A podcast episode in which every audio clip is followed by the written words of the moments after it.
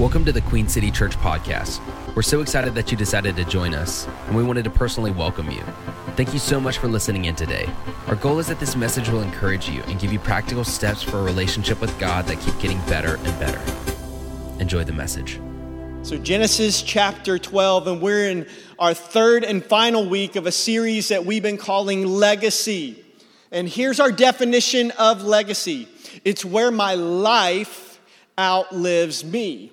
And that's been my prayer for you, for me, for our church, is that we will live lives that outlive us. And so we've been using this illustration the entire series and just imagine that this rope right here that that it represents time. And the red part of this rope represents your time on this earth. And so statistically speaking, that's around 79 years old for the average American. So 79 years that you'll spend here on planet Earth. But the Bible says that this time is very short. And I think we've been reminded of that this year. That life is short. But our big idea of this series is that while our lives may only be this long, which is very short in terms of the rest of eternity, here's what, the, here's what our big idea is, is that the goal isn't to live on earth forever. It's not to live right here forever, but it's to leave something that does. And the cool thing is is that the Bible says that we can actually leave a legacy by two ways, by how we live our lives and by how we give. That we can leave a legacy by how we live and by how we give. And we see this in our theme verse for this series, Psalm 112, verse 5 and 6. It says, Good will come to those who are generous and lend freely, who conduct their affairs with justice. Surely the righteous, those that have been made right by God, will never be shaken. They, those people, they will be remembered forever. And so today we're going to end this series by talking about the fact that we are blessed. Come on, how many of you know that we are blessed? In fact, that's, that's today's message. If you want to write down that message title, if you're taking notes, we are blessed. I almost, I almost uh, named this message Blessings Keep Falling in My Lap, uh, based on the, the, the theologian chants. Um, the praises go up, the blessings come. Yes, that's right. Okay, let's pray. We need God. Okay, let's pray. God, we love you. We thank you so much for today. And um, we set aside all distractions here in this room, in our homes. It's so easy to be distracted. But God, we lay aside every distraction right now to focus on you. God, I ask that we don't lean in to my voice, but we lean into your voice. Will you speak to us today? We give you permission to speak to us, really, any area of our life. And God, I just ask right now in Jesus' name for anybody that maybe is watching, that's joining today, that is far from you, that maybe does not know you as their Savior. God, I pray that that changes today. Would you open up hearts today? And will you do what only you can do and change lives today? We love you and we thank you for Jesus. And it's through Jesus that we pray. And everybody said, Amen. Now, a lot of times I like to start my message by asking a question and just have a little bit of participation. So, by show of hands, I would really love to know how many of you, when you think about yourself, you think, you know what, I'm rich. How many of you, just by show of hands, like there's not a lot of hands that are going up and they're really hesitant whenever they're going up? It's like, people don't really like to answer that question. It's like, yeah, yeah, I'm loaded. That's me rich guy here, you know, like nobody's like, yeah, that's me. Uh, well, I don't think we really like that question. Uh, but what if I asked it this way? How many of you think you are blessed? Raise your hand. Look at that. A lot of hands go up a lot faster, not T Rex arms, they're way up. A lot of people believe that you are blessed. And here's the truth, guys. Here's the truth. Even this year, even in the middle of a pandemic, even in the middle of all the things that we've been walking through, we are blessed. We are. We are blessed. In fact, Ephesians chapter 1 verse 3 says, "All praise to God, the Father of our Lord Jesus Christ, who has blessed us with every spiritual blessing. We have every single thing that we need. He has blessed us with every spiritual blessing in the heavenly realms because we are united with Christ. In other words, that if you are united with Christ, if you've made a decision to follow Jesus, you are blessed. In fact, the most simplest definition that I have of blessed is this when God gives me more than I need for myself. That is the simplest definition that I can think of when it comes to being blessed. It's when God gives me more than I need for myself. And it's so much more than just money and possessions. We're talking about so much more than that. Yes, it involves that. Yes, it involves the fact that God does often give us more money and more possessions than we need for ourselves, but it's also our time. That God blesses us with more time than we just need for ourselves. It also involves your talents and your gifts and your strengths. It also involves your creativity and your ideas. It also includes your joy, your peace, your love, that He gives you more than you just need for yourself. So listen, if your heart is beating today, if there is breath in your lungs, you are blessed because God has given you more than you just need for yourself.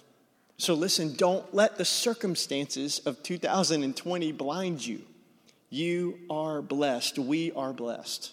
And so today on Legacy Sunday, I'm asking you to embrace three principles when it comes to this idea that we are blessed. And here's number one is that God blesses us with more so we can be a blessing to others. Write that down. God blesses us with more so we can be a blessing to others. In other words, we are blessed to be a blessing. Let me show you this in God's word. In Genesis chapter 12, verses 1 through 3, listen to what it says. The Lord had said to Abram, who later became Abraham, Leave your native country, your relatives, and your father's family, and go to the land that I will show you. I will make you into a great nation. I will bless you and make you famous and you will be a blessing to others. He says, I will bless you so that you will be a blessing to others. I will bless those who bless you and curse those who treat you with contempt. All the families on earth will be blessed through you. So God tells Abraham, I'm going to bless you, but I'm not just going to bless you for you. I'm going to bless you so that you can be a blessing to others. In fact, I'm going to bless you so much that all families on earth will be blessed through you. And then get, get this is so cool. The Bible tells us that 14 generations later, through the line of Abraham, came the birth of the one that we're going to be celebrating next Sunday at church, at our Christmas services. Jesus, the true and greater Abraham, that every single person, including you and I, are blessed through. But maybe you read that and you're like, yeah, but that's like at the very beginning of the Bible. That's Old Testament. That, that, that's, that's OT. That is God talking to Abraham. That's not God talking to us. Like that, does that apply to us thousands of years later? Well, in Galatians chapter 3, verse 14 in the New Testament, here's what it says it says, through Christ Jesus, which is very important through Christ Jesus, God has blessed the Gentiles. Those are the people that are not Jewish. God has blessed the Gentiles with the same blessing he promised to Abraham. Meaning, if you've made a decision to follow Jesus, you are blessed with the same exact blessing. And so God has given us more than we need, but we need to know what the more is for. It's so important for us to be able to recognize God has given us more than we need for just ourselves, but we have to recognize what the more is for. And we need to know and embrace that God blesses us with more so that we can be a blessing to others. Here's number two, write this down. Here's the second thing we need to embrace today is that when we bless others, God takes care of our needs. You see this all throughout Scripture. When we bless others, God takes care of our needs. Listen to what Philippians chapter 4 says in verse 18 and 19. It says, At the moment, I have all that I need and more. And this same God who takes care of me will supply all your needs from his glorious riches. How many of you know that God has some glorious riches and he never runs out? And he says that he will supply all your needs from his glorious riches, which has been given to us in Christ Jesus. Luke chapter 18, it says in verse 29 and 30, it says, Jesus said to them, I can guarantee this truth. Put it down, money in the bank.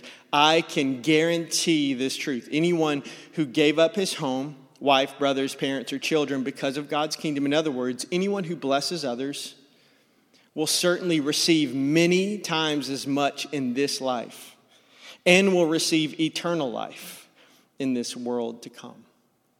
See, I'm convinced now more than ever in my life that God and God alone is my provider. See, I believe that with all my heart. I believe that for you. I believe that God and God alone is your provider. It's not the company you work for, it's not your boss, that God is your provider. I believe it with all my heart. That's not only what he does, listen, that's who he is. And so, what I know is like, listen, God's got you. Wherever you're at today, God's got you. I hope that brings peace to your soul. That God has got you. God's got you. We don't need to panic. We don't need to freak out. We don't need to store and to hoard as much as we can. No, we are blessed. Do not lose that mentality. We are blessed, and we're blessed to be a blessing. And when we bless others, God will take care of our needs. Now, listen, I have seen this with my own eyes through our church this year. I have. See, from the very beginning of our church, we planted our church 118 weeks ago on September 16, 2018. And from the very beginning of our church, we made a decision that we were going to be a generous church. In fact, we have 10 values as a church, and it's what makes us uniquely us. It's kind of our DNA. And one of our values is this generosity is our privilege. That that's the mentality that we want to have as a church from day one. That we don't have to give, we get to give. That generosity, oh man, it is such a privilege to be generous with our resources and our finances and our time and our talents. That we want to be a church where generosity is our privilege. And since day one, we've decided to operate our entire church where we could give away at minimum 10% of everything that's given to our church. We've done this from day one. Even when we were tiny, we didn't even know if anybody was going to show up. Even when we didn't have much money, we were saying, hey, we're going to still make the decision that generosity is our privilege and we're going to give away at minimum 10% so that we can love and serve and help people in our city so that we can feed people so that we can plant new churches so that we can immediately respond to natural disasters like floods and earthquakes and hurricanes so that we can reach people all around the world. We made a decision from day one that we were going to do that. But i'm not going to lie that this year, that generosity principle has really been tested. It's been really been tested. So, like in March, when the whole world went boom, like we didn't have a clue what would happen. Uh, there was so much uncertainty. There was so much uncertainty. There were so many questions. It's like, should we continue to be generous and to give so much away when we're only in person, like when we're not meeting in person and we're only online?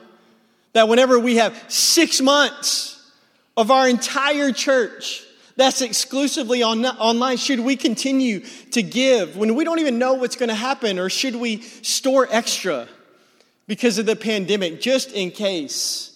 And like questions like will our giving go way down because people are being financially stretched and they're losing their job or they're having their hours cut or maybe they were furloughed There were so many questions like that that were going on in our mind, but we made a decision that we're going to keep being who God has called us to be.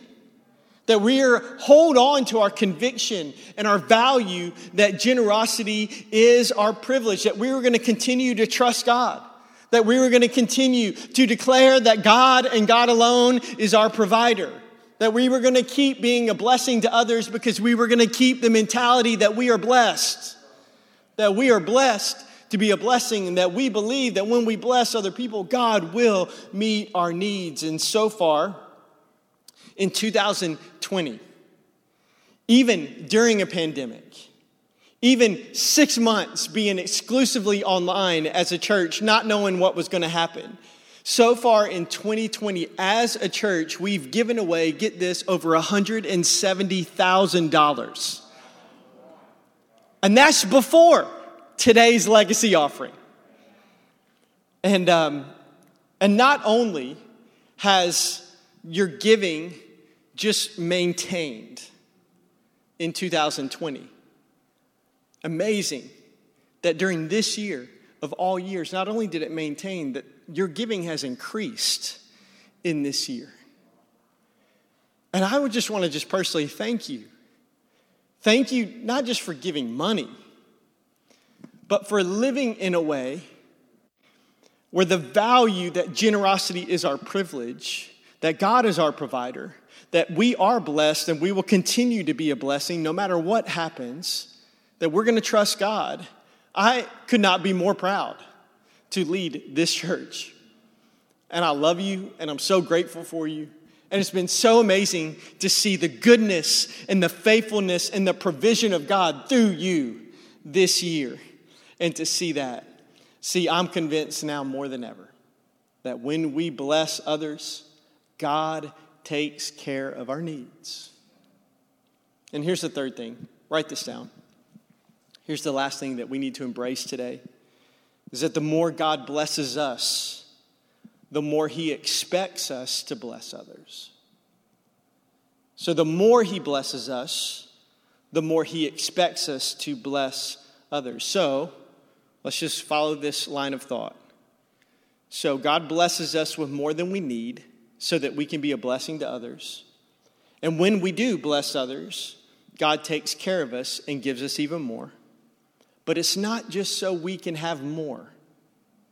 The more God blesses us, the more he expects us to bless others. Listen to what Luke chapter 12 says in verse 48. It says, When someone has been given much, much will be required in return.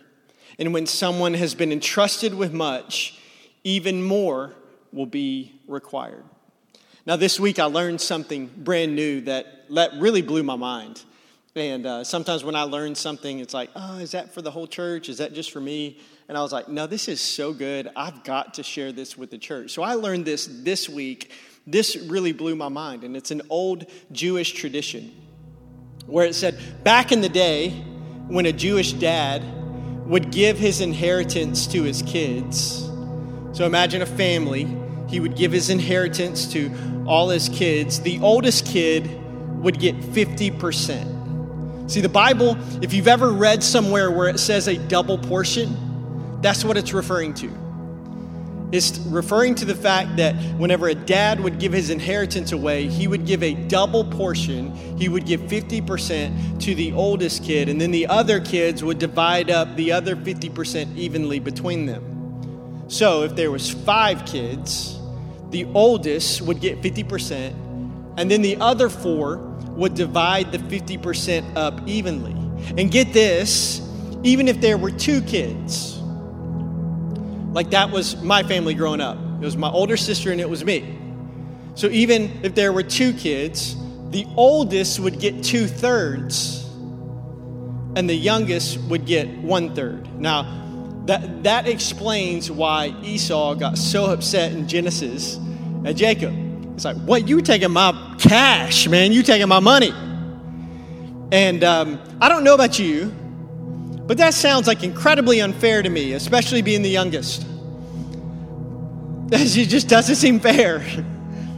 And, um, you know, like, it just, like, like, why? Why would the father do that? Why was that the, the tradition? Like, does the father like that child more than the others? Well, listen to what the Bible says in Deuteronomy chapter 21, verse 17. It says, He must acknowledge the son as the firstborn by giving him a double share of all that he has. So that's what we talked about, that double portion. It says the son, that son, the oldest, is the first sign of the father's strength. We'll come back to that in just a second. The right of the firstborn belongs to him. Now, the right of the firstborn in the original Hebrew language here, it literally means responsibility of the firstborn. Warren Wiersbe puts it this way that firstborn is a title of dignity and rank, but also responsibility.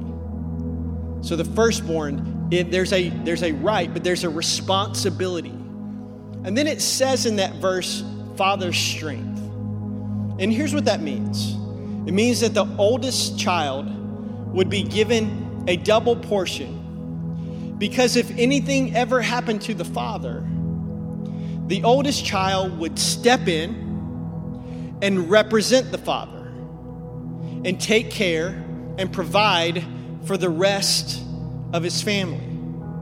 So, for him to actually do that, for him to be able to step in and provide and take care of the rest of the family and represent the father, he had to have more to do that. Yeah, but that's the Old Testament. What does that have to do with me and you?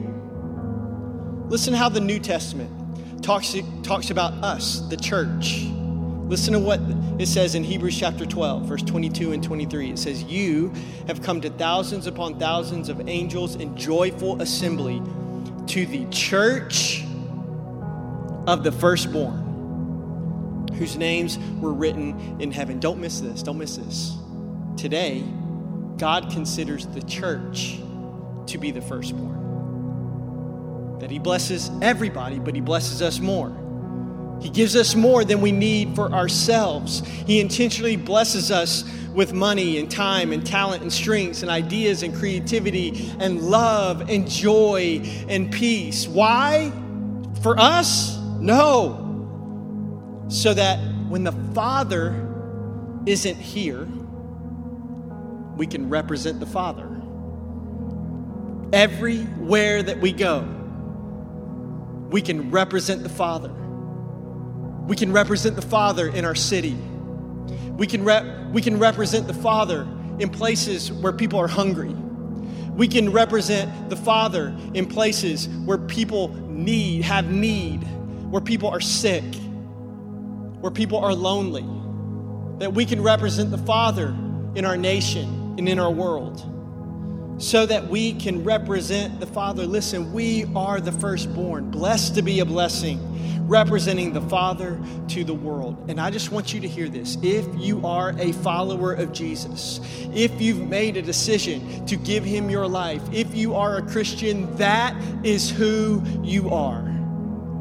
And that is what legacy is all about representing the Father to a hurting and broken world that ripples throughout time. And that is what today's legacy offering is all about. So I want you to bow your head and close your eyes. And we do this every single week, and I do not want to miss this. I think this is a very important part of our service. And I just want you right where you're at, whether you're at home, whether you're here at Memorial Hall, just ask God, are you speaking to me? What are you speaking to me right now? What are you saying to me? Ask him this What does my response need to be to this message? Because truthfully, we dream of being a church that just doesn't come in and have a great Sunday service, but we want our Sundays to always affect our Mondays. So ask him, What's the next step that I need to take? And before we all participate in the legacy offering this year, we wanted to give you the opportunity to make the most important decision of your life. A decision that will determine your eternity, will determine whether you spend that in heaven or not.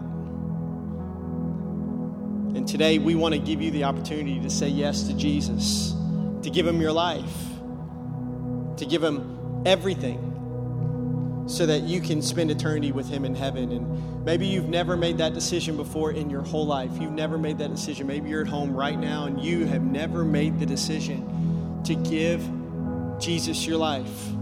Or maybe you have in the past and you've done that way back in the day. And today you find yourself at church and you're just far from God and you need a fresh start. Listen, you are one heartfelt prayer away from everything changing. So today, if you want to say yes to Jesus, you want to give him your life for the first time or all over again, if that's you, I just want you to, right where you are at, pray this in your heart. It's not about the words, it's about you meaning every single word. Just pray this with everything that you have. Just say, Jesus, I need you. And I'm sorry. I repent. I change my mind. I change my direction. I'm sorry that I've lived my life without you. Will you come, live inside me? Will you change me and make me brand new? Tell him this I give you my life.